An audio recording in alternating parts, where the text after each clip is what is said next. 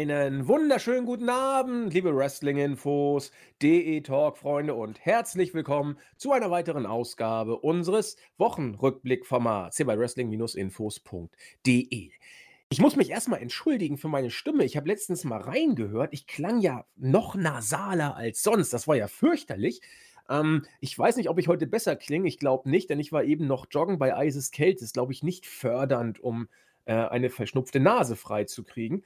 In dem Sinne, äh, ja, entschuldige ich mich hier schon mal für eine vielleicht angeschlagene Stimme. Das soll uns aber nicht davon abhalten, dass wir die eher maue WWE-Vorweihnachtszeit versuchen adäquat zu besprechen, mit guter Laune. Ein bisschen was ist auch passiert, nicht so unbedingt in den Shows, aber dann vielleicht doch ein bisschen abseits der Shows.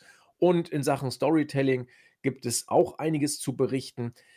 Das machen wir heute wieder in der gewohnten Zweierrunde. Ich heiße herzlich willkommen aus Wien. Immer noch ein bisschen zeitlich gestresst, aber er ist guter Dinge, dass wir das heute auch perfekt über die Bühne bringen oder das, was in unserem Rahmen eben perfekt möglich ist. Herzlich willkommen, der Christian, unser Chris. Wunderschönen guten Abend.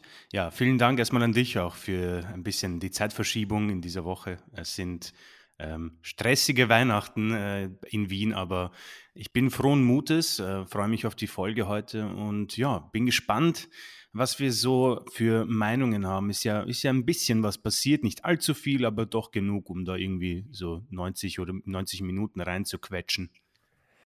Ja, da fällt reinquetschen, da bin ich gerade dabei. Was nehmen wir denn für Themen?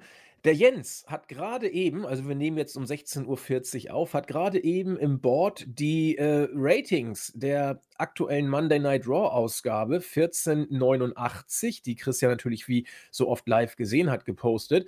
Und ich war mal gespannt, wo wir landen. Ich finde die Zahl ganz interessant. Äh, 1,599 Millionen. Also man ist unter 1,6 Millionen wieder geblieben, was äh, zu dieser Jahreszeit, sag ich mal, jetzt nicht so ähm, komplett überraschend daherkommen mag. Ich vergleiche mal im Jahr davor, war man dann aber doch noch etwas besser mit 1,737 Millionen. Also, ähm, das muss man alles natürlich relativ sehen, aber äh, es bleibt dabei, es ist, glaube ich, die schlechteste Dezember-Ausgabe, die wir äh, zum Nikolaus bisher aller Zeiten hatten, aber diesen Spruch hört man relativ häufig. Ich will auch über diese Ratings gar nicht so viel reden. Mich interessiert eher ein anderes Thema, ähm, das ich auch bei meiner äh, Jahresrückblick-Kolumne, ich werde da noch einen Text zu schreiben, äh, bringen möchte. Und zwar geht es mir nicht um die TV-Zuschauer, sondern um die Zuschauer in der Halle. Und da hatte man diese Ausgabe bei Raw wieder nicht die 5000 Euro geknackt. Man ist unter äh, 5000 Euro, Entschuldigung, 5000 Fans, was erzähle ich denn hier?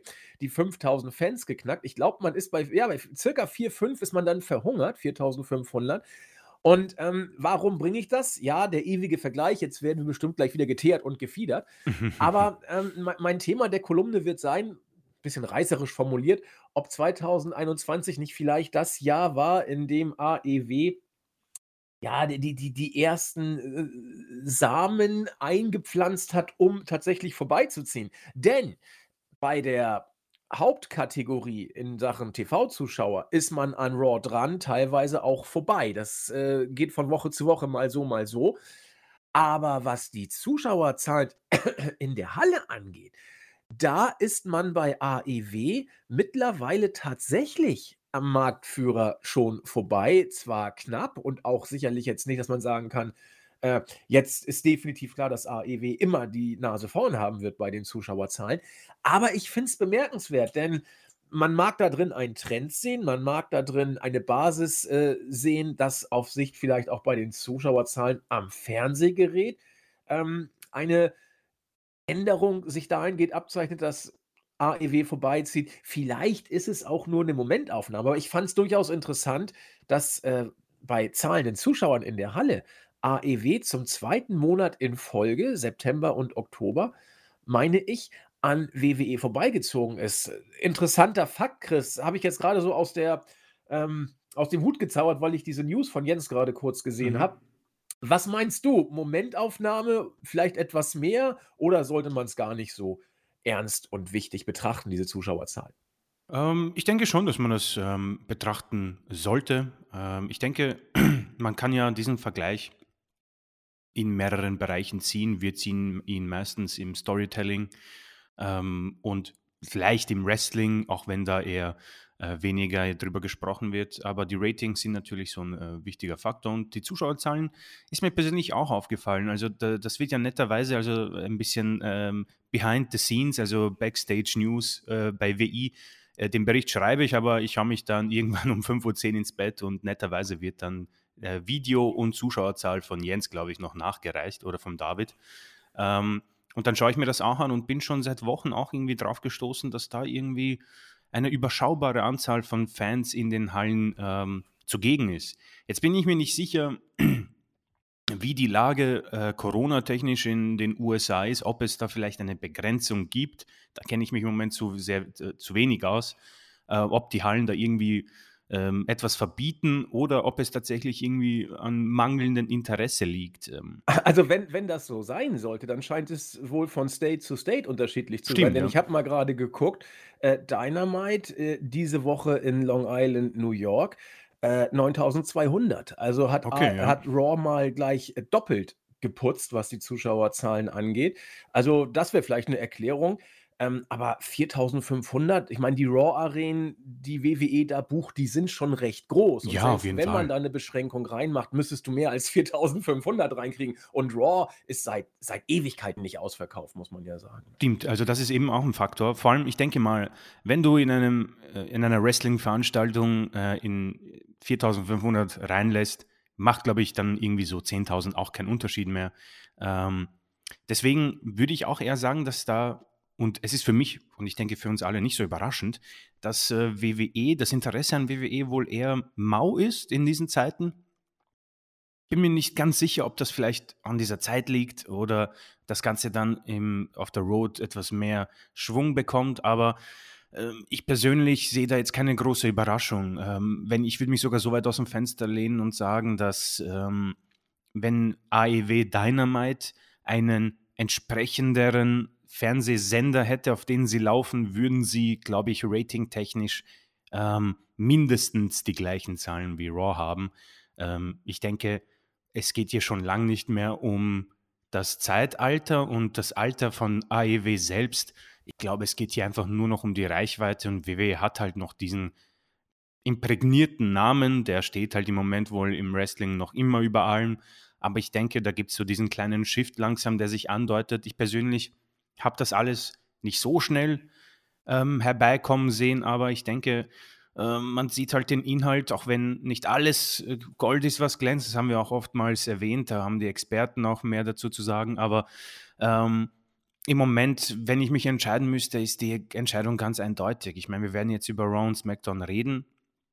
Und in den letzten Wochen ist es auch schon äh, über unsere Lippen gekommen. Der, der, Inhalt, die Stories sind einfach ähm, sehr faul gebuckt, sehr oft benutztes Wort. Ähm, es ist sehr langweilig und es ist leider sehr belanglos. Es kommt, ähm, ich wüsste nicht, wann ich bei WWE nochmal so einen Gänsehautmoment bekomme, wie zum Beispiel als CM Punk zurückgekommen ist oder auch der, der World Title Sieg von Adam Page. Da habe ich wirklich Gänsehaut bekommen, weil du das einfach so wunderbar aufgebaut hast. Der Mann hat ähm, seinen ersten Titelshot gegen Jericho verloren, ist dann ein bisschen in der Tag Team Szene verschwunden, hatte dann so ein Gimmick, wo er etwas ja untergegangen ist, war etwas verloren und dann hat man das wunderschön aufgebaut, langsam aber sicher, wo sich der Kreis dann mit Kenny Omega schließt und das ist einfach wunderbar über zwei Jahre gestreckt und das ist eben die Geschichte, wo ich dann diese Zuschauerzahlen definitiv nachvollziehen kann. Ähm, ob sich das bessert bei der Road, ziemlich sicher, aber ich denke, in ein, zwei Jahren sind wir dann bei 1,4, 1,3 und dann weiß ich nicht, wie weit es runtergeht. Das haben wir auch oft besprochen. Ähm, wo ist dann so diese, diese rote Linie, wo WWE dann nicht mehr runtergeht? Was ist so dieser ähm, beständige Teil, die, die das schauen werden, ähm, egal was passiert, weil einfach das so im Hirn imprägniert ist, was auch kein, kein Problem ist, ja, jedem das seine, aber ähm, die Zeit von Undertaker, Triple H, Shawn Michaels ist einfach vorbei. Die, die sind raus, kommen auch nicht mehr wieder. Und es ist einfach man merkt, dass man neue Stars nicht aufbaut. Und ja, das ist dann eben das er Ergebnis. Die Samen von dir, die du angesprochen hast, ähm, wurden von AEW schon längst gepflückt, werden jetzt äh, oder gesät, jetzt gepflückt und WWE, ja, ähm, da hat man sich nicht so um den Garten gekümmert. Der, der, der, verwelkt jetzt ein bisschen.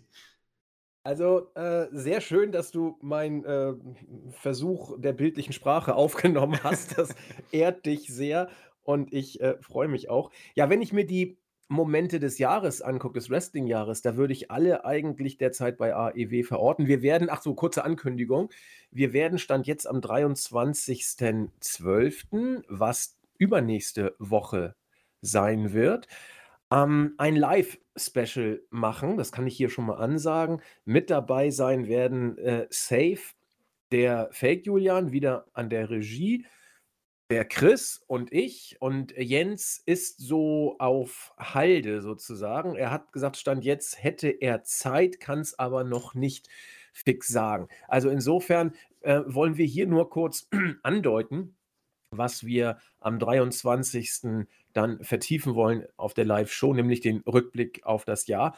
Aber hier sei schon mal angehört, wenn ich die großen Momente des Jahres bringen wollte, wären die eigentlich, zumindest wenn ich jetzt aus dem Stegreif schieße, ich müsste mir die Shows nochmal angucken und vielleicht fällt mir, also garantiert fällt mir bei WWE ein, zwei Sachen ein, die auch richtig geil waren, also ganz, ganz safe.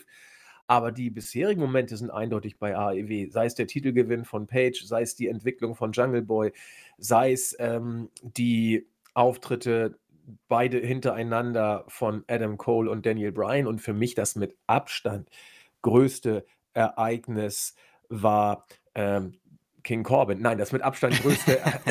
da haben wir doch schon einen Moment, den ich bei WWE großartig fand, in der Tat King Corbin. Das er gesagt, Happy Corbin. Nein, da, CM Punk. Ich weiß nicht, wie oft ich das Comeback-Video geguckt habe und ich werde es mir auch noch öfter angucken. Es ist der Pop äh, aller Zeiten, in Anführungszeichen. Also, es ist schon der Hammer. Ähm, auch kurz etwas zu dem, was du gesagt hast, nämlich die Zuschauerzahlen, sei es jetzt vorm Fernseher oder in der Halle, werden auf der Road wohl wieder steigen. Dazu möchte ich sagen, was zu beweisen sein wird. Denn die Road war in den letzten Jahren nicht die Road, die sie in den Jahren, Jahrzehnten davor war. Und auch die Zuschauerzahlen sind nach oben gegangen, teilweise. Aber dieses Road-Fieber oder wenigstens Road-Feeling haben viele schon da gar nicht mehr wahrgenommen. Und deswegen bin ich mir nicht so sicher, ob man da noch Fahrt aufnehmen kann. Die Frage ist, äh, Womit? Nach allem, was wir jetzt hören, und da greife ich kurz schon mal vor auf die Weeklies, wird es bei Day One zur Paarung äh, Brock Lesnar gegen äh, Roman Reigns kommen. Das ist offiziell angekündigt mittlerweile. Das muss bei WWE nichts heißen, aber ich glaube nicht, dass man sich bei diesem Money-Match äh, noch äh, es leistet, das jetzt zu canceln. Klar, man kann es immer wieder machen und muss dem Laden das auch alles zutrauen, aber es ist eher unwahrscheinlich, denke ich mal. Und es ist auch nach den News, die jetzt raus sind, mehr oder weniger in Stein gemeißelt, dass wir hier eine Match-Serie sehen werden. Das erste Match ist bei Crown Jewel über die Bühne gelaufen oder was ich wie die Show da jetzt hieß in Saudi-Arabien. Das zweite Match wird jetzt bei Day One kommen und es ist wohl schon klar, dass das große Finale bei WrestleMania kommt. Das heißt, du gehst in, Wrestle, äh, in die Mania Road mit einem Match, das bereits feststeht, wo also nicht viel aufgebaut wird, wo die beiden sich hin und her verwalten werden, um das Match aufzubauen. Sprich, du hast nichts, was mhm. du groß aufbauen äh, willst. Alles wird auf dieses Match ausgerichtet sein. Und damit hast du mit Roman Reigns den größten ähm, regulären Star der Show und mit Brock Lesnar den größten Star außerhalb der Show. Dwayne Johnson hat bereits gesagt, äh, besten Dank, aber danke nein, weil da im Moment genug zu tun ist bei ihm. Und weiß der Geier, ob er irgendwann nochmal in den Ring bei WWE steigen wird. Ich glaube schon, aber ich glaube nicht diese WrestleMania. Also wirst du da kaum großes Feeling kriegen. Die, der Mania äh, Road könnte schon nach dem Rumble die Luft ausgehen, sozusagen. Und dann hast du eine Show, die sich um ihrer Selbstwillen aufbaut. Wie komme ich auf diesen Gedanken? Einmal aufgrund der Vergangenheit und zum anderen auch, was in den letzten Wochen, äh, äh Tagen so durch die Medien, Äther äh, durchsickerte. Es war ursprünglich angedacht, nach allem, was man weiß, dass man Roman Reigns gegen Brock Lesnar beim Royal Rumble stellen wollte. Das hat man auf Day One vorgezogen mit der Begründung, der Royal Rumble ist groß genug. Der trägt sich selber. Der braucht nicht diese Paarung. Und das ist einerseits nachvollziehbar, sagt aber eine ganze Menge über WWE in der gegenwärtigen Situation aus und geht auch in die Richtung, die Chris schon gesagt hat. WWE lebt von seiner Franchise, lebt von seinem Namen, lebt von den großen Shows. Klar, den Royal Rumble, den werden sich auch bei uns aus dem Team immer noch genug Leute angucken, einfach weil es der Rumble ist und da ist immer irgendwas Lustiges. Äh, und die Battle Royale kann man sich immer angucken. Weiß der Geier, ob man bei WWE nicht sagt, ach, Mania wird schon von alleine laufen. Und da, damit rechne ich ehrlich gesagt, dass man so denkt. Mhm. Und dann hast du keine wirklich äh, tolle Mania. Und du hast ja auch jetzt schon, wir, werden, wir reden seit Wochen, seit Monaten, seit Jahren drüber. WWE will am Montag und am Freitag eine Show abliefern. Und wenn man eine Show abgeliefert hat, dann ist man damit zufrieden. Es geht nicht um Long-Term Storytelling. Wie oft haben wir das schon gesagt? Und deswegen bin ich mir gar nicht so sicher, ob auf der Road die Zahlen zwingend deutlich ansteigen werden. Mal gucken. Ja, bin ich, äh, bin ich, ja, bin ich, bin ich ganz bei dir. Ähm, ich, ich, die letzten äh, Roads waren wirklich überschaubar, ähm, auch wenn es quasi Performance Center Roads waren oder ähm, teilweise im äh, Thunderdome. Äh, dennoch waren die Stories leider ja überschaubar äh, von der Qualität. Ähm, wie gesagt, ich denke auch, dass wir wohl ziemlich sicher die WrestleMania als äh, Promo für WrestleMania selbst sehen werden. Und ähm, wer weiß, ich meine, letztes Jahr hat die Mania wirklich äh, gepasst. Also ich denke mal, wenn sie das wieder so hinkriegen nächstes Jahr, hätte ich auch nichts dagegen. Das war wrestling-technisch absolut in Ordnung und ich persönlich brauche keinen Goldberg, Undertaker äh, und wie sie alle heißen. Naja, mit Goldberg wirst du wohl rechnen können. Also, Fürchte ich, ja.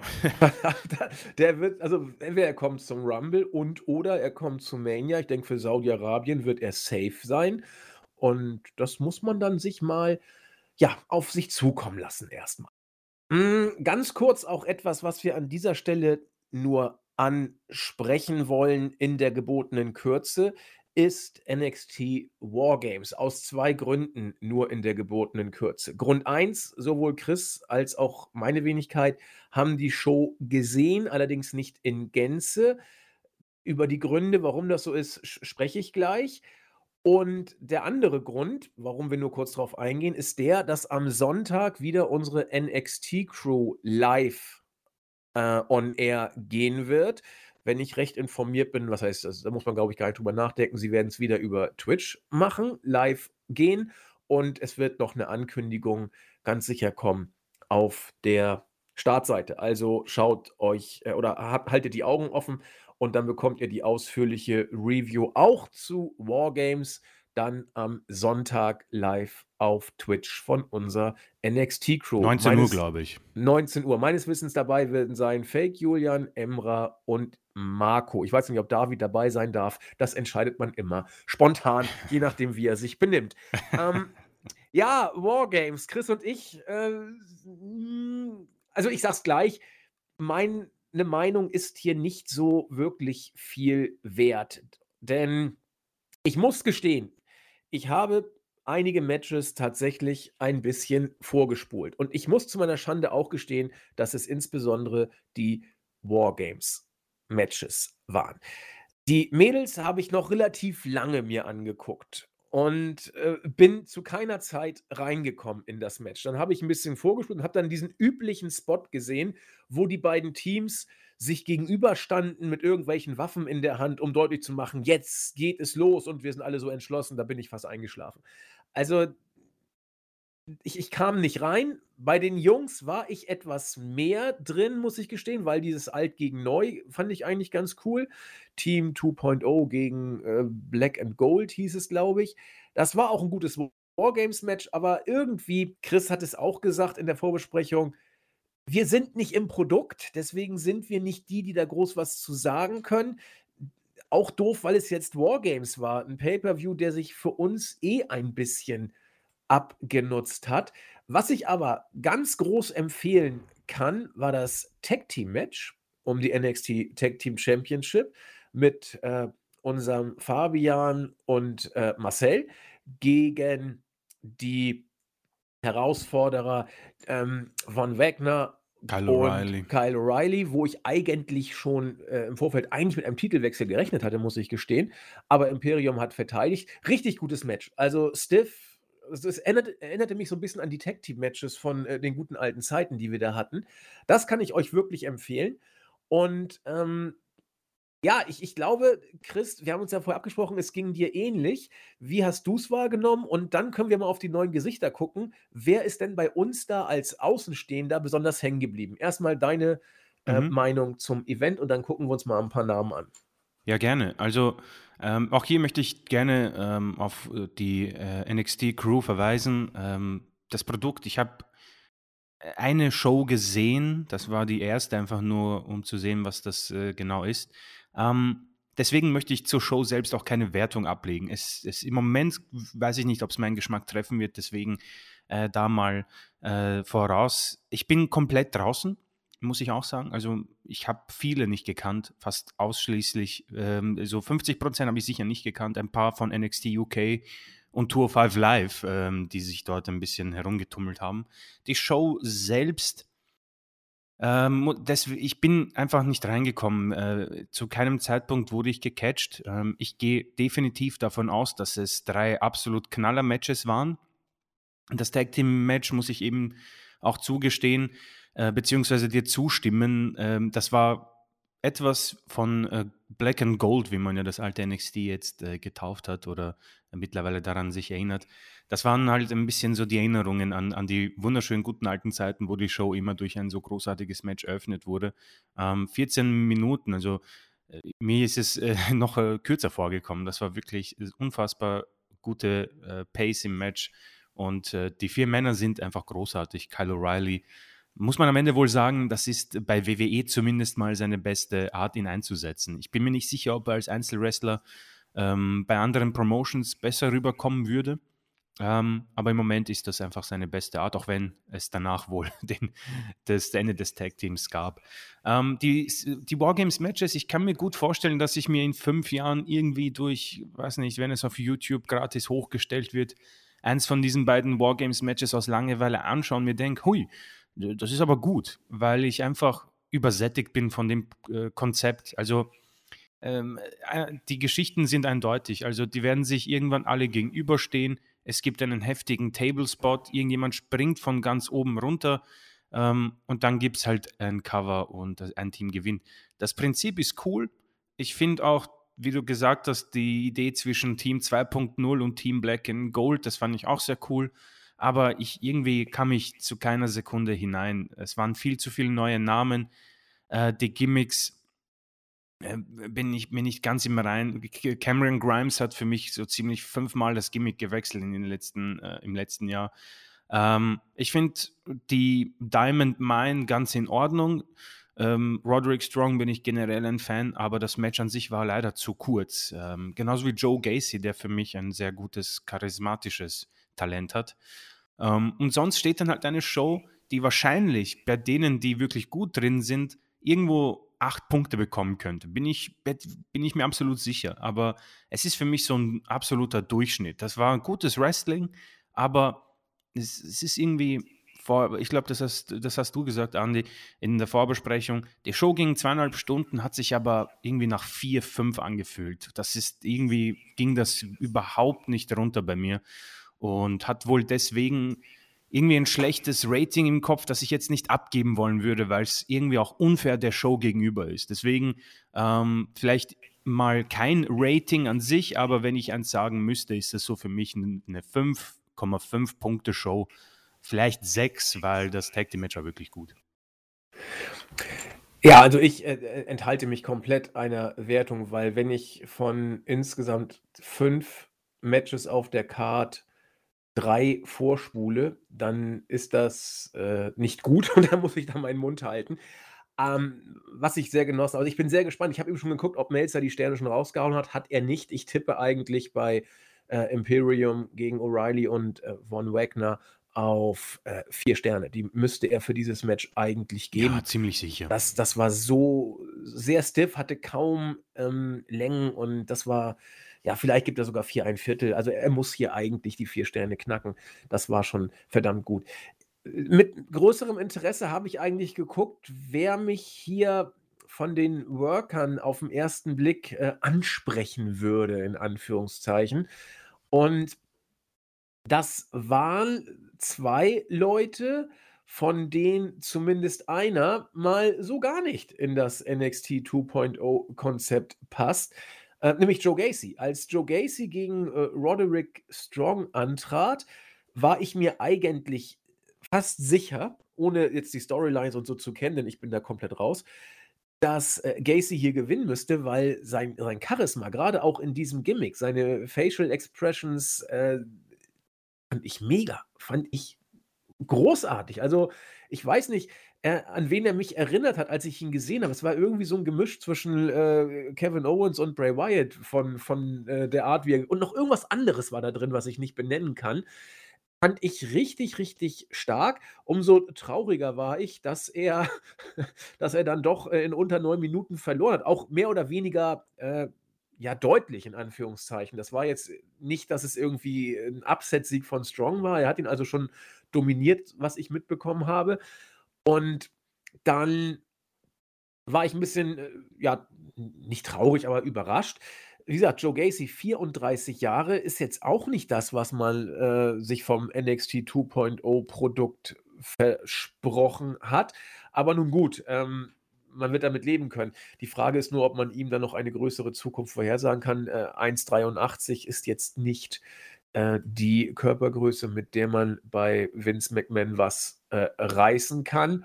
Und ansonsten äh, Braun Breaker oder Breaker, wie man ihn ausspricht, äh, der Sohn von äh, Rick Steiner und Neffe demnach logischerweise von Scott Steiner.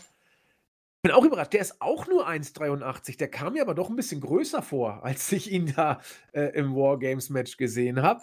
Ähm, aus dem könnte man wohl auch was machen, aber auch er ist nicht der Größte, wenn man auf das steht, was Vince, auf das achtet, worauf Vince so steht. Aber die beiden sind mir zumindest aufgefallen. Äh, wer ist bei dir hängen geblieben? Äh, bei mir auch, auf jeden Fall äh, Braun Breaker, um ehrlich zu sein. Ähm, ich bin jetzt auch überrascht, dass er 1,83 nur als Körpergröße hat, aber äh, es war ein Mann, der mich etwas an einen, einen jungen Brock Lesnar erinnert. Ähm, das war wirklich saubere Ausführung, hat irgendwo so ein Charisma, das er ausstrahlt und hat das wirklich, hat das Match etwas an sich genommen, dann als er reingekommen ist. Ähm, der hat mich überzeugt. Äh, Joe Gacy habe ich auch angesprochen, irgendwie so ein charismatisches Talent, das einen einfach etwas mitnimmt. Ähm, aber sonst, äh, um ehrlich zu sein, Grayson Waller kenne ich von äh, Tour 5 Live, hat mich nie so wirklich mitgenommen. Ähm, und dann hat man eben Black and Gold, ja, Johnny Gargano, Tommaso Ciampa. Ähm, ich bin mir nicht sicher, ob das noch die, die Welt von den beiden ist. Ähm, LA Knight, Pete Dunne, äh, LA Knight vielleicht noch eher, Pete Dunne eigentlich auch nicht. Es sind drei Herren. Ähm, ich bin mir jetzt auch nicht sicher, ich habe die neueste NXT-Ausgabe auch nicht gesehen, ob Johnny Garganos Zeit bei NXT und bei WWE vorbei ist. Ich glaube, dass er eigentlich nur einen Vertrag bis Wargames unterschrieben hat. Deswegen bin ich mir nicht sicher, wo sein Weg jetzt hier weitergeht. Die Frau ist hochschwanger, das heißt, könnte sich auch in eine ähm, Auszeit verabschieden.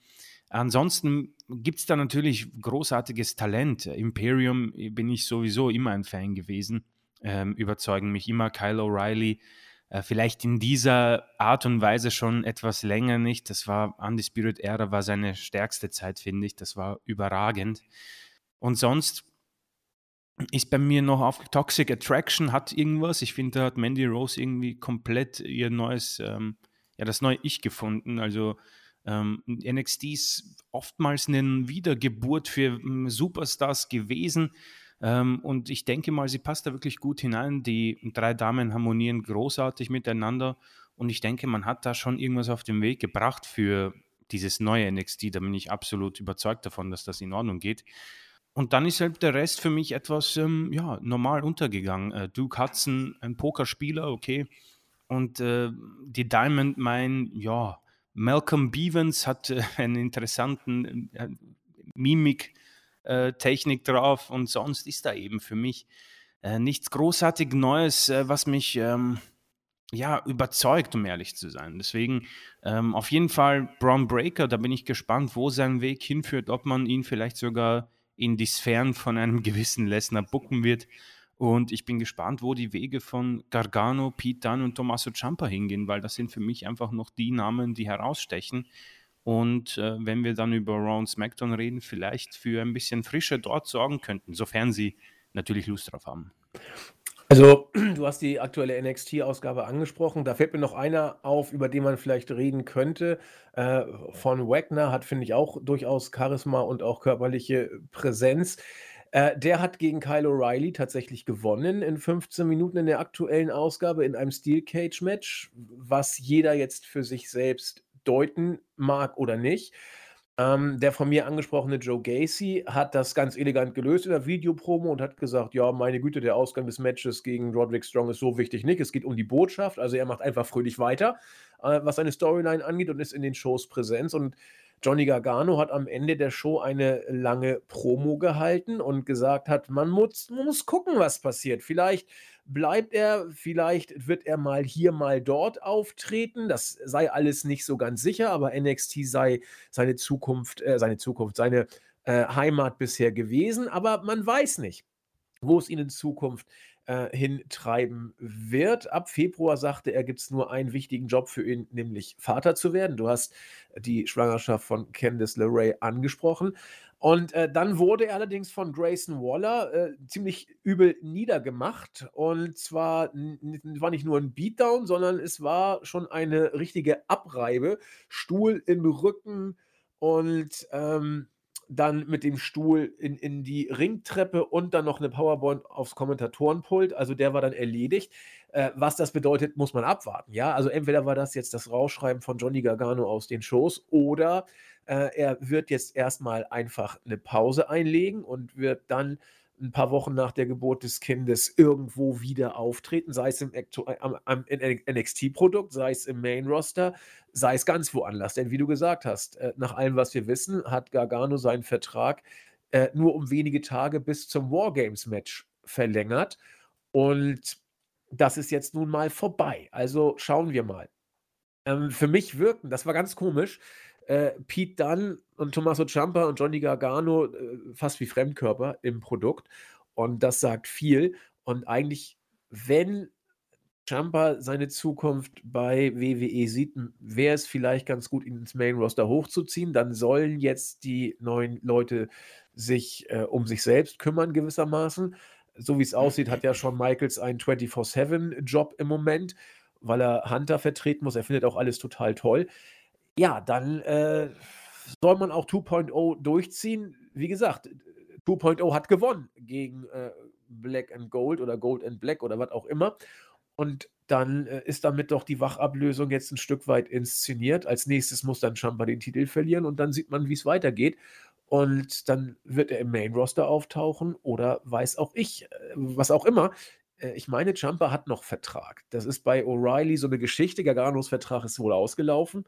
Und dann muss man die Karten neu mischen. Ich könnte mir beide bei sehr gut bei AEW vorstellen. Auf jeden Fall, definitiv. O'Reilly ist, glaube ich, safe gebucht schon. Und dann ist, ich meine, Fisch ist schon da. Und O'Reilly ist ein überragender Tag-Team-Worker.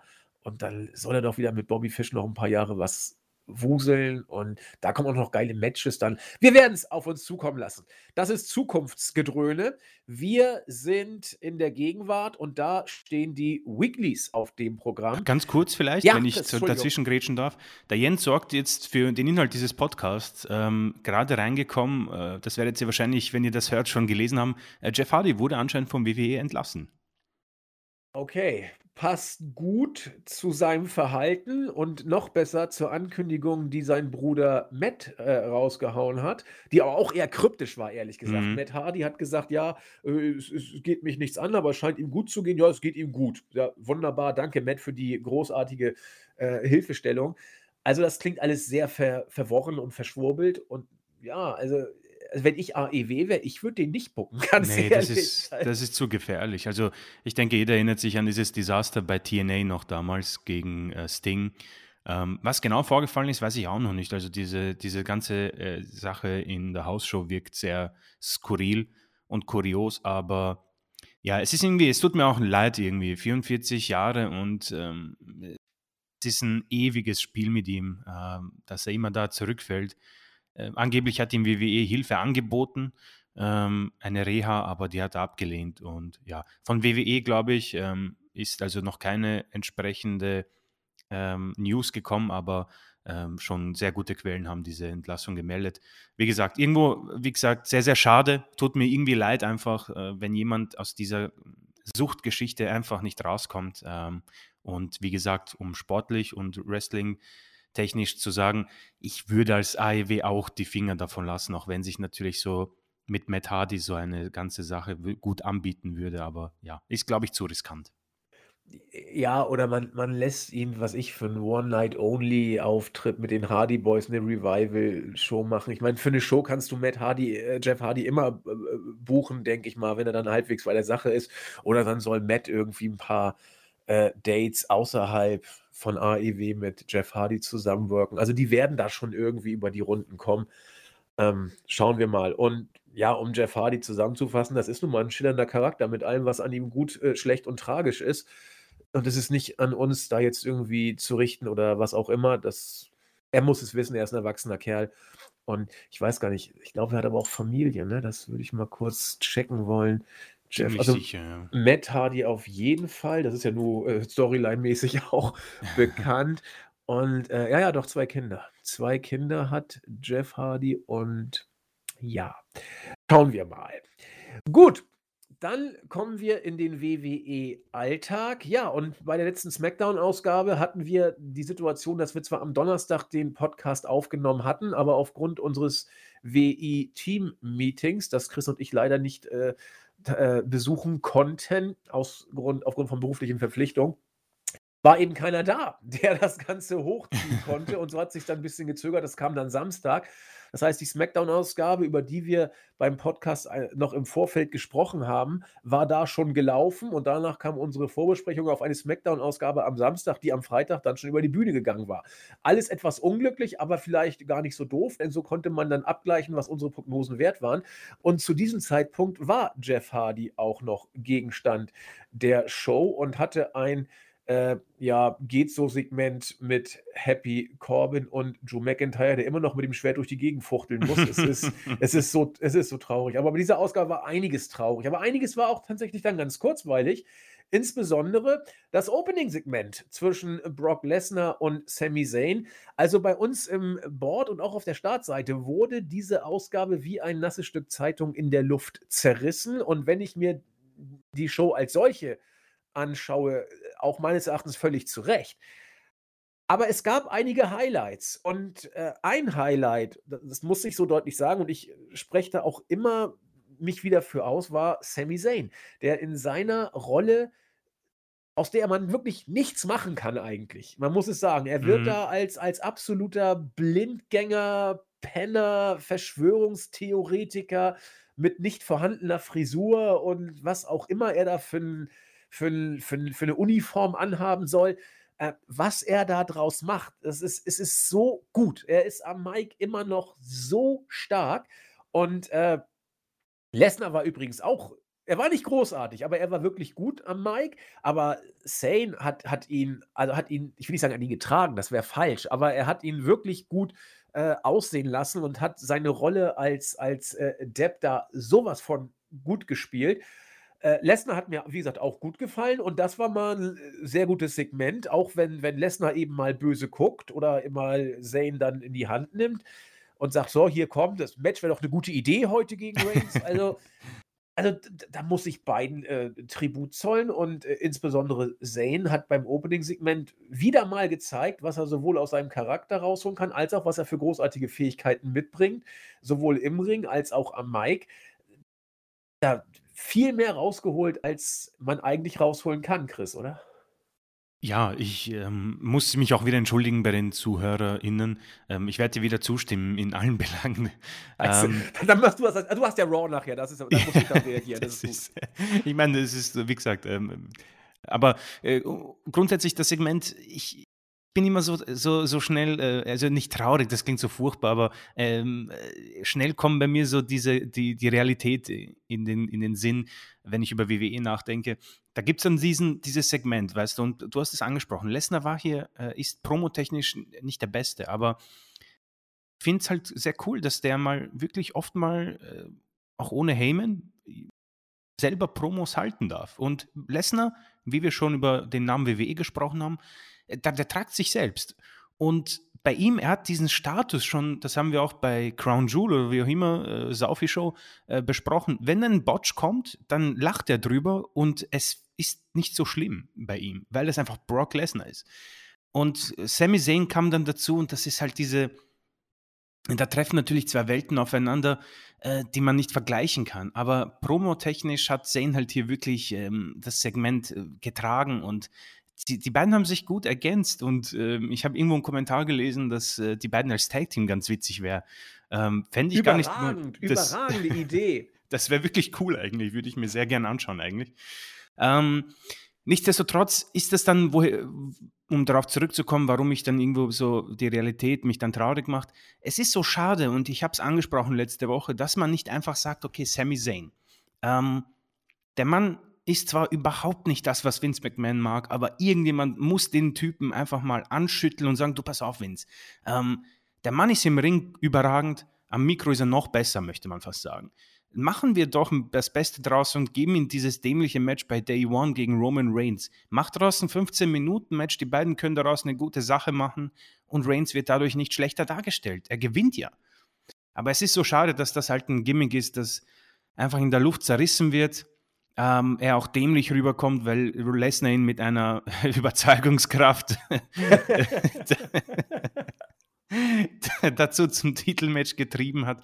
Es ist ganz witzig, muss ich sagen. Sie haben es ja gut gemacht, aber es ist irgendwo sehr schade, dass das zu gar nichts führt. Es wird kein Tag Team, Tag -Team der beiden geben. Es wird kein Titelmatch mehr von, für Sam geben. Und wir bekommen halt eben wieder diese Match-Serie äh, zwischen äh, Reigns und Lesnar, das ist in Ordnung, aber auch alles schon gesehen, ja. Und da ist dann für mich wieder die Sache, die ich bei WWE nicht nachvollziehen kann, dass man diesen Kampf nicht aufnimmt mit IW oder zumindest einfach mit den fehlenden Ratings. Versuch doch mit dem Talent, das du hast, ähm, diese Shows zu füllen. Und das sind so ein paar leuchtende Lampen ab und zu, die dazukommen. Ähm, nächste Woche wird es wohl wieder nichts desgleichen geben. Ähm, ja, deswegen äh, ein wenig äh, ernüchternd, aber dennoch ein, ein tolles Segment. Aber das war dann auch das Beste an dieser Show, muss ich sagen. Ja, in der Tat. Wobei, ich, ich muss da auch, oder ich muss nicht, aber ich möchte ganz gerne einen Faden aufnehmen, den wir letzte Woche gesponnen haben, und zwar gerne. der Breaking Bad-Vergleich. Ich habe hier in dieser Ausgabe tatsächlich zweimal den, ähm, den Dialog oder einen möglichen Dialog äh, zwischen Walter White und ähm, Saul Goodman gesehen. Und zwar hier auch im Eröffnungssegment schon. Sami Zayn in der Rolle von Saul Goodman, der eloquent ist und einen Plan verfolgt. Und Brock Lesnar als Walter White, der ihm noch ein bisschen über ist und ihn am Ende dann doch eindeutig dazu bringt, etwas zu machen, ja. was er eigentlich nicht will. Fand ich großartig. Und äh, das zweite Segment fand ich fast noch, noch mehr Breaking Bad. Äh, Paul Heyman und Roman Reigns ja. sitzen und äh, Reigns hat den perfekten, achtet mal drauf, er hat den perfekten Walter White-Blick. Er guckt genau wie Walter White in die Kamera und sagt: So, wo ist denn jetzt überhaupt der und der? Äh, my Tribal Chief, sagt, sagt Paul Heyman. Das also mehr, mehr äh, Saul Goodman und mehr Walter White bei WWE geht nicht, wird niemals gehen. Guckt euch das Segment bitte an. Es ist so Hammer. Und da hat WWE dann also unfreiwillig tatsächlich Breaking Bad kopiert und so gut werden sie es nie wieder hinkriegen, weil es auch äh, nicht gewollt war. Ja, dann war der Rest der Show dann doch eher äh, zum Kotzen, um es mal so zu sagen. Also gut, Sascha Banks gewinnt gegen Shayna Baszler. Auch schade für Shayna, da wurde sie mal ein bisschen aufgebaut. Nun kommt Banks, äh, muss sie geopfert werden. Ähm, was äh, ja, Happy Corbin, das Segment haben wir schon angesprochen mit äh, Moss und dann kommen Dazu äh, Drew McIntyre mit seinem komischen Schwert und, und Jeff Hardy, der da die letzten Twists of Fate äh, seiner WWE-Karriere verteilen durfte. Ja, also es war langweilig, es war nicht witzig. Schlimmer war tatsächlich nur das, was Charlotte und Boah, ja. das, das war ganz, ganz fürchterlich. Dieses Segment mit äh, Charlotte und äh, unser be beliebten Tony Storm. Es war, also es, es war, es hatte auch nicht mal Trash-Charme. Es hatte gar nichts. Es war Langeweile, deswegen wollte ich kurz noch mal drauf eingehen. Ich glaube, beide Mädels haben sich A gelangweilt und B geschämt. Mhm, ja. Charlotte kommt raus, hält die langweiligste Charlotte-Promo aller Zeiten, also so wie immer, muss man sagen. Und äh, man sieht sie, wie sie sich dann langsam zurückzieht auf äh, dem Gang zur Umkleidung, nochmal sich umdreht und äh, den Gürtel in die Luft hält. Toni steht daneben. Das Publikum macht, macht nicht mal Anstalten, irgendwie überrascht oder begeistert zu klingen. Toni nimmt eine Torte, das, das war eigentlich keine Torte, das war irgendwie so ein Glibberzeug, was da drauf lag auf dem Teller, haut es Charlotte ins Gesicht und beide, Charlotte beim Aufregen und Toni beim Schadenfrohsein, haben sich in den Abgrund geschämt und sich Furchtbar. gefreut, dass dieses Segment oder ge gebetet, dass dieses Segment vorbeiging. Es war, es war so traurig. Es war nicht mal das Schlimmste, was ich bei WWE gesehen habe, aber es war bezeichnend für das Storytelling. Beide haben sich in den Grund und Boden geschämt und äh, zu Recht. Das war, das war bezeichnend schwach. Ich muss mir dann, ich stelle mir dann immer vor, wenn ich, keine Ahnung, Tony Storm bin und ich, ich habe gute Laune, es ist Freitagabend und ich gehe ich geh in die Halle und hole mir mein Skript ab und dann steht da, ja, am Ende wirst du Charlotte ähm, Kuchen ins Gesicht schmeißen. Man, wenn dir das nicht alles, allen, jeden Lebenssinn einfach sofort absch... also, ja, ich, ich, denke, äh, wie gesagt, es wird halt ein Titelmatch wohl herauskommen für Tony Storm bei Day One. Das Muss ist das, jetzt, ja. Ja, ja das das Positivste an dieser Sache. Ich freue mich drauf, sie zu sehen. Vielleicht dürfen die beiden ein nettes Match zeigen bei Day One. Ich, ich, ich hoffe es, aber dann, dann ist es vorbei für Tony Storm. Dann wird sie wahrscheinlich irgendwie noch im Rumble zu sehen sein und dann wird sie langsam aber sicher ins, in die Belanglosigkeit verschwinden. Das ist leider das, was passieren wird. Unfassbar schade. Wie, wie gesagt, angesprochen vorhin, ähm, dieses große Talent ähm, wird einfach nicht eingesetzt. Warum auch immer, ich, ich, ich kann es nicht erklären. Es, WWE will einfach nicht. Ähm, und das hier war, man hat uns allen eine Torte ins Gesicht geworfen mit diesem Segment. Wobei man muss ja sagen, äh, Tony Storm ist ja mittlerweile booking-technisch auf einem Level, das wir schon gar nicht mehr für möglich gehalten hatten. Sie ist im Main-Event bei den Mädels auch gerade. wieder wahr, ja. Also äh, sie ist Gegenstand der Show, wenn auch in der bescheuerten Storyline. Also wenn du diese, wenn du diese Segmente siehst, dann musst du ja davon ausgehen, dass Vince McMahon sie bis zum Mond pushen will, denn Vince wird diese Segmente extrem lustig gefunden haben. Er wird sie sich persönlich ausgedacht haben, glaube ich mal. Und äh, wenn du das so siehst, dann muss man sogar sagen, vielleicht ist Tony Storm gerade das nächste große Ding bei WWE, weil sie jetzt äh, Charlotte eine Torte ins Gesicht ballern durfte. Also ich glaube, viel höher kann es nicht kommen, äh, es sei denn, sie gewinnt den Titel, was ich nicht glaube, weil dafür kommt das alles zu random rüber.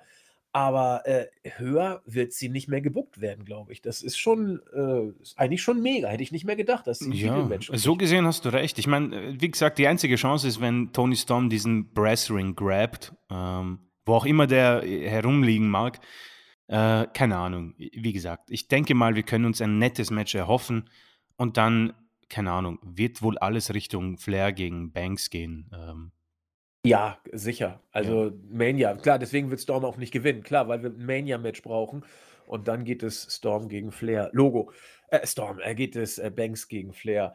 Äh, was gerade auch meine Hoffnung hat platzen lassen, denn Vin, Vince und WWE achten ja auf Star-Appeal und belanglose Oberflächlichkeiten. Und Tony Storm sah einfach äh, zauberhaft aus, fand ich. Äh, hatte ein gewisses Star-Appeal in dem äh, Casual-Look, den sie da hatte. Aber du hast recht. Klar, es wird gegen, es wird Banks gegen Lotte sein und dann, ja, warte doch mal. Nee, also auch abwegig, wenn jetzt Storm gegen Lotte gewinnt und holt sich Lotte den Titel beim Rumble zurück.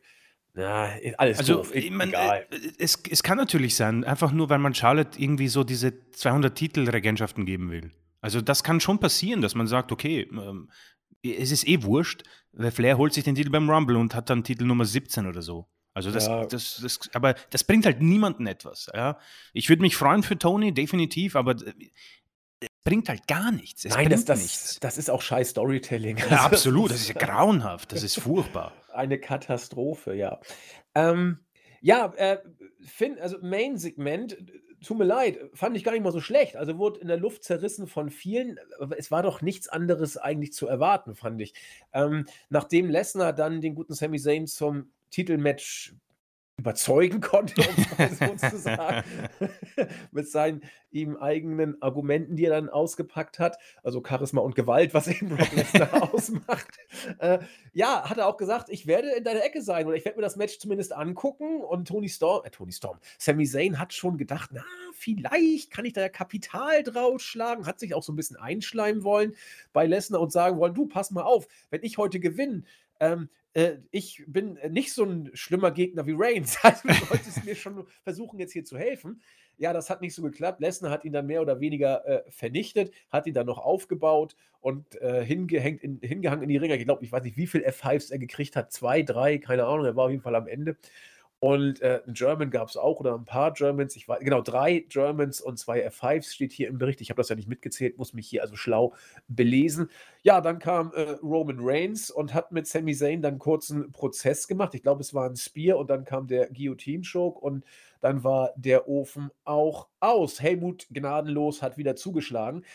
Leute, das war doch jetzt nichts Überraschendes. Ähm, es, es, geht nur darum, was konnte Sami Zayn aus dieser vertragten Situation machen. Er hat unglaublich viel draus gemacht. Ja die Weichen für Day One sind gestellt. Im letzten Podcast habe ich noch gesagt, man wird doch nicht so blöd sein, Reigns gegen Lesnar bei Day One zu bringen. Mittlerweile wissen wir doch, man ist so blöd mit der Begründung, der Rumble wird sich schon von selbst tragen. Wir machen Day One zu was ganz Speziellem und dann äh, kochen wir den Kaffee, äh, Teebeutel zu WrestleMania eben nochmal auf. Ja, ist alles nicht schön, ist alles nicht wirklich groß, aber es ist konsequent. Äh, Props gehen raus an Zane. Lesnar war stark, Helmut war da und da gibt es nicht mehr viel zu sagen, es sei denn, Chris hat noch Ergänzungen vorzunehmen. Ähm, nicht wirklich Ergänzungen, aber vielleicht einfach so eine Frage: Freust du dich auf diese Matchserie so oder hast Nö. du genug von Lesnar gegen Reigns? Jein, also Reigns gegen Lesnar in Saudi-Arabien war richtig gut. Ja, finde ich auch. Ja. Das Finish war verkackt, fand ich. Äh, das, das ließ schon erkennen, dass man in eine Match-Serie geht, wenn sie auf diesem Level weiter performen. Und bei Day One ein weiteres Fuck-Finish machen, nur um bei WrestleMania 15 bis 20 Minuten Match mit ein paar Nearfalls und einem offenen Ergebnis äh, zu bringen, bin ich cool damit, ehrlich gesagt, mhm. weil Lesnar ist so ziemlich mit Reigns der, die das einzige, was Star Appeal äh, in Ansätzen ausstrahlt. Und dann sehe ich ehrlich gesagt lieber Lesnar gegen Reigns, wohlgemerkt immer mit dem Vorbehalt auf dem Niveau der Saudi-Show, denn das war hohes Niveau. Es gab schon mal Lesnar gegen Reigns, was ich nicht wiedersehen will von der Matchqualität, auch bei Mania. Ja, Dieses boah, Match furchtbar. braucht niemand. Das Einzige, was damals cool war, war der Fakt, dass äh, Reigns verloren hat. Das war das, so ein kleiner äh, Upset-Moment. Aber wenn ich, also die Frage kann ich jetzt nicht wirklich beantworten, weil ich es von der Matchqualität abhängig machen ja, muss. Ja, Deswegen differenzierte Antwort. Wenn es so wird wie bei Saudi, gerne, dann darf es noch zwei äh, Matches davon sehr gerne geben. Wenn es so wird wie bei Mania vor ein paar Jahren, äh, auf gar keinen Fall. Ja, ja. Ich frage mich nur, wie man das lösen möchte jetzt. Ähm, man hat ein Fuck-Finish in Saudi-Arabien gehabt. Es muss wohl auch eins bei Day One geben. Und dann muss ja Lesnar eigentlich bei Mania verlieren, oder? Ja, äh, Aber dann hat er ja alles verloren quasi. Kommt doch an, was für ein Fuck-Finish du bringst bei, ähm, bei Day One. Also ich glaube nicht, dass Helmut den Titel bei Day One verlieren wird. Ja, das glaube also ich auch nicht. Ja. Reigns wird verteidigen oder die Titel zumindest behalten, wie auch immer. Und ich könnte mir vorstellen, dass man 2022 mit Brock geht. Und oh, dass okay. man ihn den Titel gewinnen lässt. Teilzeit Brock, wieder für ein Dreivierteljährchen oder so. Und äh, einer muss ja Reigns entthronen. Und ich im, im, Roster ist niemand im Ansatz groß genug, das zu machen als Brock. Also glaube ich, je nachdem, was WWE äh, einem dann 45-Jährigen bezahlen möchte, äh, glaube ich, dass man an Brock gar nicht vorbeikommt. Ja, also ich kann mir auch vorstellen, dass man äh, hier Reigns vielleicht sogar halbwegs clean gewinnen lässt und Lesnar dann den Rumble gewinnt, um sich dann wieder dieses Titelmatch zu arbeiten und er dann bei Mania gegen Reigns gewinnt. Also das kann ich mir vorstellen. Beziehungsweise Reigns dadurch verliert, dass Heyman dann wieder die Seiten zu Lesnar wechselt. Keine Ahnung. Und wir dann Face Reigns bekommen. Ja, äh, das das wäre doch das wäre doch sogar eine geile also 'ne gute Story, ehrlich gesagt. Äh, sie köchelt seit Monaten, sie kann noch ein paar Monate weiter köcheln. Äh, Lesnar als, äh, Face hat dann auch, sage ich mal, nicht die allerlängste Halbwertszeit. Genau, ja. Und, äh, Vince will doch nur Helmut Gnadenlos als Topface haben. Genau, das ist ja der Plan, der, der ganz vorne steht bei Vince. Also das und, ist und immer so kannst du es machen. So kannst du es machen. Ja, und dann hast du Reigns erstmal äh, entthront. Lesnar tüdelt ein paar äh, Halbstars weg und dann kriegt Reigns den Titel wieder, entweder von Lesnar direkt oder von dem, der Lesnar besiegt. Und ich, ich, da, das wäre für mich das einzige Szenario, was nicht äh, sag ich mal, Reigns Gimmick auch killt, weil wenn Reigns nach Mania den Titel weiterhin hält, dann kommt man in eine vielleicht doch kritische Phase. Da sind wir noch nicht, aber ich glaube, dann wird es schwer, weil wenn Brock ihn nicht den Titel nehmen soll, dann frage ich mich wirklich, wer ohne komplett lächerlich zu wirken. Mhm, Mal gucken. mhm. Wie war denn Raw? Nicht komplett lächerlich, oder? Ja, besser als äh, letzte Woche würde ich definitiv mal äh, so weit gehen. Äh, ein gutes Opening-Match, äh, unabhängig von den ja, der Dämlichkeit der Stipulation. Ähm, WWE-Champion Big E hat gegen Kevin Owens gewonnen.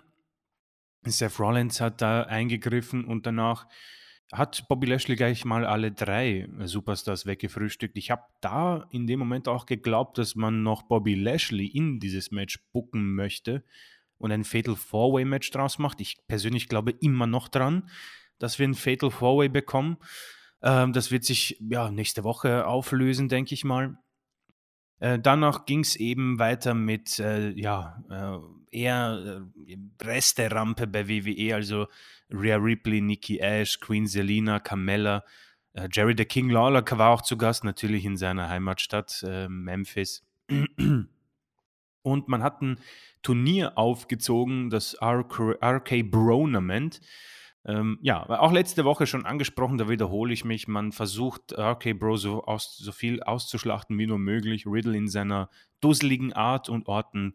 Der Papa, der nicht immer äh, damit zurechtkommt, hat sich zwar überzeugen lassen, diesen ähm, übergroßen Blazer anzuziehen und Kommentator zu spielen, aber hat sich dann zurückgezogen und Riddle äh, zurückgelassen. Alleine AJ Styles und Omos scheint wohl langsam zu Ende zu gehen bin gespannt, wie man das lösen wird, ob es ein Match der beiden geben wird, vielleicht schon bei Day One, oder ob man das einfach dann im Sand verlaufen lässt. Ich persönlich habe sowieso genug davon. AJ als Einzelwrestler wäre gar nicht mal so schlecht. Vielleicht sogar mit einem Titelmatch gegen Big E in Zukunft. Irgendwie braucht man ja ein Mania-Match für Big E gegen AJ Styles, kann man das definitiv mal bringen. Ansonsten was man bei dieser Show ganz gut gemacht hat, da gehe ich ein bisschen vorweg. Ähm, man hat das Main Event Match zwischen Becky Lynch und Liv Morgan ganz gut aufbereitet. Mit ein paar Backstage-Interviews, mit schönen Promo-Videos. Man hat dann das erste Damen-Main-Event-Match von Raw erinnert zwischen Trish Stratus und Lita. Deswegen hat man diesbezüglich meiner Meinung nach was Gutes gemacht. Ähm, das Match an sich, dazu kommen wir noch. Ähm, Damian Priest äh, darf immerhin mal gewinnen. Also er verteidigt diesen Titel sehr regelmäßig, gewinnt diese Matches auch sehr konstant und auch deutlich.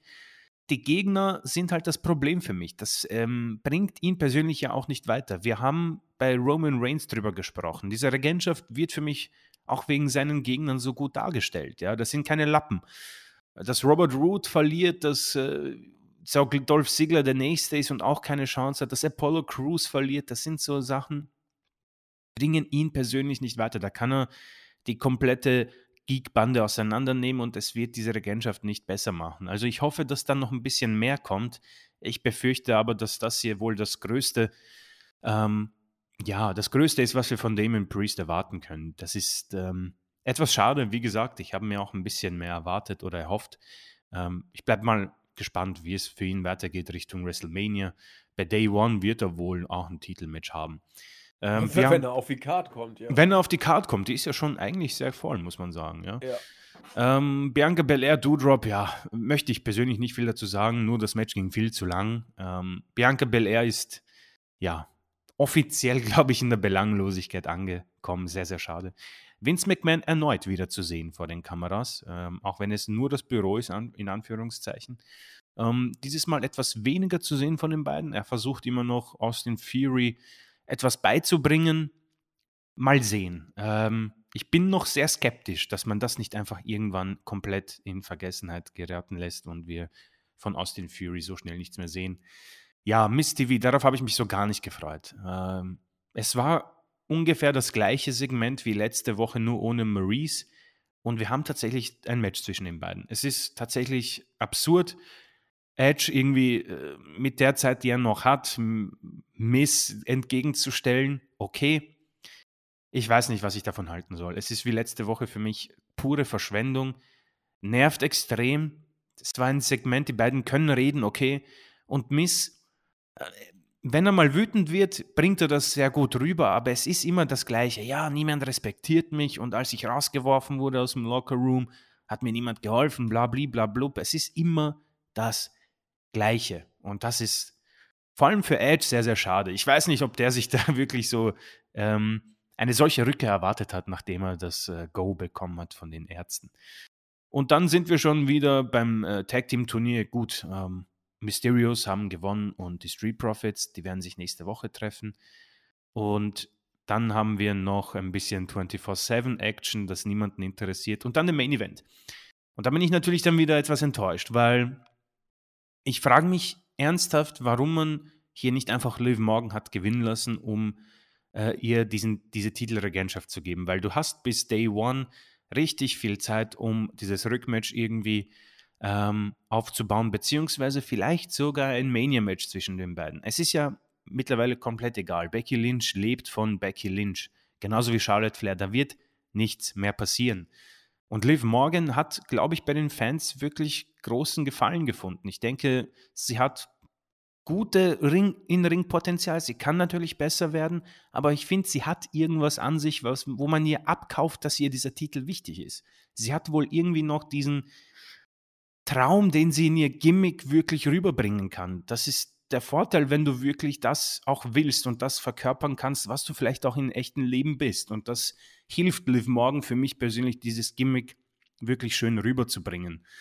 Sie hat hier verloren nach einem Einroller äh, und Becky hat in die Seile gegriffen, also erneut ein Fuck-Finish. Ich glaube, das ist schon das dritte in Folge im Main-Event von Raw, was ärgerlich ist. Ähm, kein Wunder, dass dann nur noch viereinhalbtausend Zuschauer da sind, die dann sich denken, naja, Leute, ähm, wa warum habe ich jetzt in diese Fehde investiert? Ja? Es wird wohl das Rückmatch geben, bei Day One gehe ich mal stark davon aus, aber es ist natürlich viel Momentum ähm, hiermit gestorben, weil ja, ähm, es bringt Becky, Ling, Becky nicht so zu gewinnen. Es bringt Liv Morgan noch weniger zu verlieren. Deswegen auch hier ein verpasster Moment, finde ich, weil die, die Ausgangslage war für mich perfekt für einen Titelwechsel. Auch in Bezug auf diese äh, Lita und Trish Stratus Sache, die vor 17 Jahren äh, stattgefunden hat. Sehr, sehr schade, dass man da nichts aufgreift. Äh, überraschend ist es nicht, nicht falsch verstehen. Und alles in allem vielleicht eine bessere Raw-Ausgabe als in der letzten Woche, aber deutlich davon entfernt, ähm, große Bestnoten zu bekommen. Ja, vor allen Dingen, was wir ja auch immer wieder sagen, ich will es auch gar nicht ausschmücken nochmal, dass äh, zwei Drittel der Show einfach zusammengepatscht sind. Und da Stimmt, ja. ist auch kein, wie gesagt, kein Long-Term-Storytelling. Da sagt man so, wir haben jetzt drei Stunden, jetzt machen wir den gegen den und den gegen den und die gegen die. Und dann haben wir wieder ein bisschen Zeit voll. Ich war auch überrascht, ehrlich gesagt, dass man äh, Lynch gegen äh, Liv jetzt schon gebracht hat. Also, das war für mich eher so ein Day-One-Match, war ich mhm. mir relativ sicher. Jetzt ich will nicht sagen, es ist gerusht, aber jetzt ist es doch bei einer Weekly, äh, gekommen. Ich überlege gerade, was du für Lynch Richtung Mania, äh, vorhaben könntest, denn so wie es aussieht, wird ja nur Lotte es mit Banks zu tun kriegen und Lynch ja entweder ja, Liv Morgan hat jetzt verloren. Also, wie willst du sie wieder in, in, in, ins Spiel zurückbringen? Willst du Asuka reaktivieren? Willst du äh, Bailey zu Raw traden? Ich, ich überlege gerade, wer da überhaupt in Betracht kommen könnte. Gute Frage. Für, Bianca für, Belair vielleicht nochmal. Ja, das habe ich auch überlegt. Bianca Belair wäre äh, eigentlich die einzige, die da halbwegs das Standing hätte. Vielleicht auch Dana Brooke als Savage. Nein, also das wird schon dunkel. Also da muss äh, irgendjemand zurückkommen oder äh, du machst die Story mit Liv Morgan weiter. Die wird ja nur auch nicht besser jetzt, wo sie verloren hat. Wir werden es erleben. Ich bin so ein bisschen ratlos, ob wir ein Mädels-Titels-Match sehen, wenn ja, in welcher Konstellation bei WrestleMania. Aber nun denn, ja, man verwaltet sich so irgendwie durch.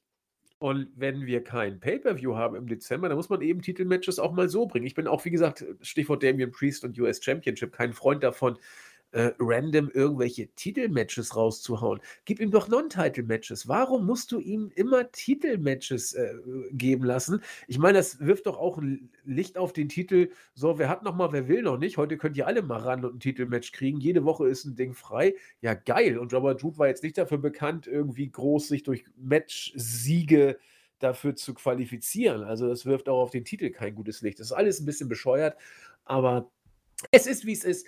Äh, regen wir uns nicht drüber auf. Wer WWE bekommt, muss wissen, was ihn erwartet. Schauen wir also, was die Zukunft bringt. Und das wird bei uns, wie gesagt, zwei Wochen noch. Dann kommt unser Jahresrückblick live. Das ist etwas, worauf wir uns zumindest freuen. Damit glaube ich, Chris, können wir für heute langsam zum Ende kommen. Ich würde vorschlagen, wir gucken mal, was die Grußfront macht. Ich fange mal mit der Startseite an und werde auch noch mal diesmal Twitter grüßen. Also Twitter haben wir so viele treue Seelen, die äh, immer äh, uns äh, liken, beziehungsweise äh, die liken, wenn ein neuer Podcast online ist. Die müssen wir jetzt auch mal hier grüßen. So, erstmal grüße ich aber das, was auf der Startseite ist. Äh, Thomas hat gesagt, beim Direct Download ist nur die vorherige Ausgabe. Das ist eine Katastrophe. Ich glaube, das haben wir mittlerweile behoben. Ansonsten werde ich das noch einmal monieren. Äh, mich hier hat sich für den Podcast bedankt und ist bei den AEW und WWE-Vergleichen zwar nicht so erbost, aber äh, mahnt unsere AEW-Haltung etwas zu zügeln an. Dazu ganz kurz von mir. Es gab auch eine Diskussion äh, dann auf der Startseite zwischen Johannes und mich hier und DDP81. Alle herzlich gegrüßt an dieser Stelle. Äh, Chris und ich sind ja mitnichten, das, ist, das wollen wir sowieso sagen. Es gibt ja Leute, die wollen gar nicht diskutieren. Die sagen, WWE ist geil und AEW ist kacke und andere sagen, AEW ist geil und WWE ist kacke. Äh, eine solche Schwarz-Weiß-Malerei liegt uns fern. Und deswegen mhm. sind Chris und ich auch überhaupt nicht der Auffassung, alles, was AEW macht, ist toll. Da ist auch genug, was nicht toll ist. Das muss man schon sagen. Aber Long-Term-Storytelling ist nun mal bei AEW äh, nicht besser, sondern nicht mal ein Vergleich, was WWE da jenseits der Bloodline-Storyline hat. Ähm, und das wollte ich klarstellen. Wir wollten also nicht WWE, den, äh, AEW in den Himmel loben, gar nicht. Und äh, Deswegen ist vieles von dem, was mich hier auf der Startseite auch geschrieben hat, in Ordnung. Gehen wir auch mit d'accord. Ähm, will ich auch gar nicht gegen angehen. Aber wie gesagt, äh, ich wollte nur noch mal deutlich machen, dass Chris und ich mitnichten die Intention haben, AEW bei jeder Gelegenheit in den Himmel zu loben und WWE zu bashen. Wie gesagt, Chris und ich loben auch starke WWE-Matches und wenn eine Storyline aus unserer Sicht gut ist, sagen wir das auch, ja. Mhm. Ähm, das nur dazu. So, äh, Jan geht auch auf die Diskussion von mich hier ein. Los Kegels und DDP 81 ebenfalls. Und wenn ihr die Diskussion auf der Startseite in Gänze mitverfolgen wollt, dann klickt einfach auf den letzten Podcast Nummer 159 des Wochenrückblicks. Übrigens finde ich ganz cool, ähm, dass da so eine ähm, respektable Diskussion stattgefunden hat. Ähm, es hat mich ja auch angesprochen. Äh, wir haben das äh, auch im Podcast erwähnt, dass wir uns eine Beteiligung wünschen. Und ich finde das toll, dass wie gesagt, Argumente geliefert werden und nicht nur, du bist scheiße, WWE ist scheiße, AEW ist scheiße, du Fanboy, du Nudel oder so. Das finde ich großartig und Respekt und Grüße an alle, die wirklich da schön äh, miteinander diskutiert haben. Genau, das, das ist uns ja wichtig, dass wir diskutieren und nicht äh, bashen. Und äh, es hat schon seinen Grund, dass Chris das gerade äh, auf der Startseite besonders hier hervorhebt. Ja, YouTube. Uh, YouTube haben wir auch ähm, einige Kommentare bekommen. Uh, Sebastian Brandt, vielen Dank für den Podcast, schreibt er, hat eine Frage außerhalb der WWE für uns. Wie finden wir den Heel-Turn von Brian Danielson, nachdem er erst als Face quasi angekommen ist? Ähm, ich persönlich finde es ganz cool. Ich glaube, man hat hier deswegen so schnell gehandelt, ähm, um einen gewissen Schockeffekt für die Fans zu erzeugen, weil, glaube ich, niemand von uns ähm, das so schnell erwartet hat. Ich finde es cool, Brian kann das sehr gut, hat das auch bei WWE schon bewiesen, äh, mit einem sehr schwierigen Gimmick, finde ich, damals als ähm, ähm, Umwelt-Heal quasi. Ähm, deswegen finde ich das gut und passt eigentlich perfekt auch zur Paarung zu Adam Page, der ja hier ganz eindeutig ein ähm, Publikumsliebling ist. Ja, mich. Entschuldigung, ich habe gerade meine meine Pflanze wegschieben müssen. ähm, mich hat es genauso überrascht, wie es nicht überrascht hat. So blöd das klingt. Ähm, ich habe mir die Reaktion von Danielson genau angehört und sie waren immer groß, aber nicht euphorisch bei AEW. Und das zog sich so durch seit, seit dem Debüt, wo es natürlich noch Riesenpops gab. Die Reaktionen waren immer stark, aber er war eben, es waren keine Jungle Boy oder Adam Page das stimmt äh, Reaktion oder CM Punk Reaktion auch äh, teilweise. Äh, oder auch Adam Cole, wo dann ja auch ein Riesenpop beim Debüt losging. Und ich finde es gut, dass man da entsprechend reagiert hat und Brian gerade jetzt gegen Page in die Heel-Rolle buckt. Es wird eh genug geben, die ihn nie ausbuhen. Ich gehöre dazu. Aber ich finde es in Ordnung, weil man so bestimmten Vorwürfen oder Reaktionen zuvorgekommen ist. Heels kann man eh immer gut gebrauchen. Und vor dem Hintergrund finde ich es gut. Er hat es auch gegen Kofi damals in dem Run 2019, wo er ja als Umweltaktivist eigentlich immer nur die Wahrheit gesagt hat äh, und dafür ausgebuht wurde, äh, hat, er mir, hat er mir gut gefallen. Brian kann das, wie du schon sagtest, und deswegen kann ich sehr gut damit leben. Mhm, genau. Ähm, schöne Grüße an Sebastian Brand in dieser Hinsicht. Danke für die Frage. Ähm, Simon Strickler, wie immer, ähm, auch schöne Grüße. Er hofft sehr darauf, dass Tony Storm bei WWE entlassen wird. Die Frau ist verdammt talentiert und mit 26 auch noch sehr jung. Ähm, er findet auch, dass AIW langsam voll ist, aber Tony würde er da sehr gerne sehen. Ähm, Alex van N bedankt sich für den Podcast. DJ S-Blade mit seinem vielen, vielen Dank. Schöne Grüße. Ähm, Rick Razor bei WW hast du als Wrestler an sich nur eine Überlebensaufgabe und das ist relevant zu bleiben, wenn du nicht der Auserwählte bist. Ja, ähm, vollkommen richtig. Es geht da wieder um diesen obligatorischen Grass Bring, äh, Grass Bring, äh, Brass Ring, ähm, denke ich mal, musst halt Glück haben. Entweder wird dir das Gesicht zermatscht oder du hast halt irgendwie die Fans auf deiner Seite. Ähm, André Wilke, äh, bei Day One wäre er dabei, wenn wir es live machen würden. Am Sonntag ginge nicht, weil Football-Saison ist. ja, das ist nicht nur Sonntag. das ist ja. Ähm, ja, keine Ahnung, ich weiß nicht, wie das aussieht bei Day One, äh, um ehrlich zu sein. Ähm, Ach, da sind wir kurz entschlossen. Ich würde sagen, ein paar Tage bevor es losgeht, müssen wir ja. uns entscheiden. Und äh, also wir werden auf jeden Fall vor Day One die Ankündigung machen. Ja, also ja, ja. Äh, irgendwie zwischen den äh, Jahren, wie man so schön sagt, so irgendwie zwischen dem äh, 27. und 30. werden wir da ein, äh, eine Ansage machen. Das wird auch auf die Startseite kommen. Das werden wir über Twitter bekannt geben. Also wenn ihr so ein bisschen die Augen offen haltet, äh, werdet ihr es vielleicht mitbekommen ob und wie und wann wir es machen. Äh, entschieden ist es noch nicht. Wir müssen mal gucken, wie fit wir sind und wie viel Bock wir haben. Ähm, ja, zumal wir ja auch am 23. eine Live-Geschichte machen. Also ich, ich könnte mir vorstellen, dass ich Bock haben werde, weil ich tatsächlich frei habe zwischen dieser äh, Zeit. Aber das machen wir auch von Chris und Julian abhängig und ja, dann wäre es also wieder kein Live-Ding, sondern eben, was wir bei der Survivor Series gemacht genau, haben. Genau, ja, ja. Ne, ähm, das, also. Live kommt gar nicht in Frage. nein, nein, das äh, machen, wir, machen wir sicherlich nicht. Genau. Ja, das war es dann von. Es gibt äh, noch zwei bei YouTube. Oh, Entschuldigung. Äh, sorry. viele, viele Kommentare. Ja. Sehr schön. Äh, Cerebrat 108, ich hoffe, das ist richtig ausgesprochen. Macht weiter so, Jungs. Ja, wir werden es probieren.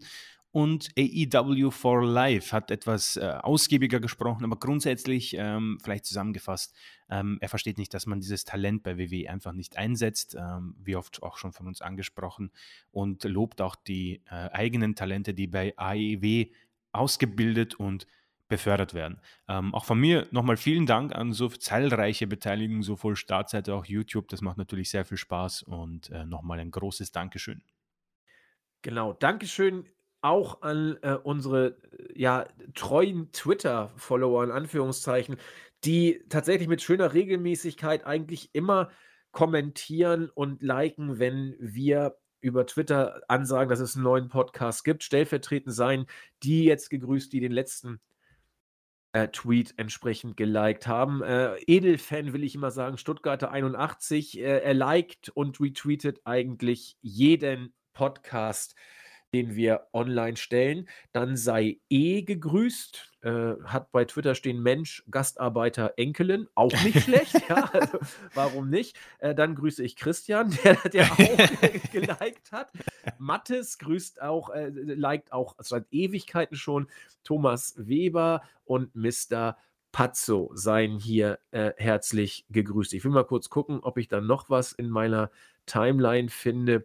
Ähm, der Listenmann oder Listenman, das ist mir nicht so klar, was es ist, sei gegrüßt, folgt seit neuestem von uns zu Haselschaf. Und ja, damit glaube ich, haben wir die treuen Seelen der letzten Wochen und Monate auch über Twitter gegrüßt. Und damit wäre ich fertig mit den Twitter-Grüßen. Chris, hast du noch was? Ähm, ich bin auch durch eigentlich. YouTube, bei Twitter hat sich bei mir, glaube ich, nicht so viel getan. Ich kann nächste Woche gerne mal wieder schauen. Ähm, aber ansonsten, glaube ich, haben wir es für diese Woche. Ich denke auch. Wir haben damit auch locker die 75-Minuten-Grenze geschafft. Bei den Weeklies gar nicht mal so schlecht, würde ich sagen. Ja. In dem Sinne wünschen wir euch, dass ihr durch die turbulenten Zeiten weiterhin gut durchkommt. Bleibt gesund. Die Inzidenzen gehen in Deutschland zumindest leicht wieder zurück, was natürlich noch nicht viel oder was auch immer bedeuten muss. Äh, alles nicht so schön, alles nicht so einfach, aber wenn die Welt zumindest nicht untergeht, werden Chris und ich versuchen, auch nächste Woche wieder da zu sein. Und dann werden wir uns auch am Live-Donnerstag übernächste Woche wiederhören. Wir sagen vielen Dank. Bleibt gesund, bleibt munter. Bis denn. Tschüss. Ciao.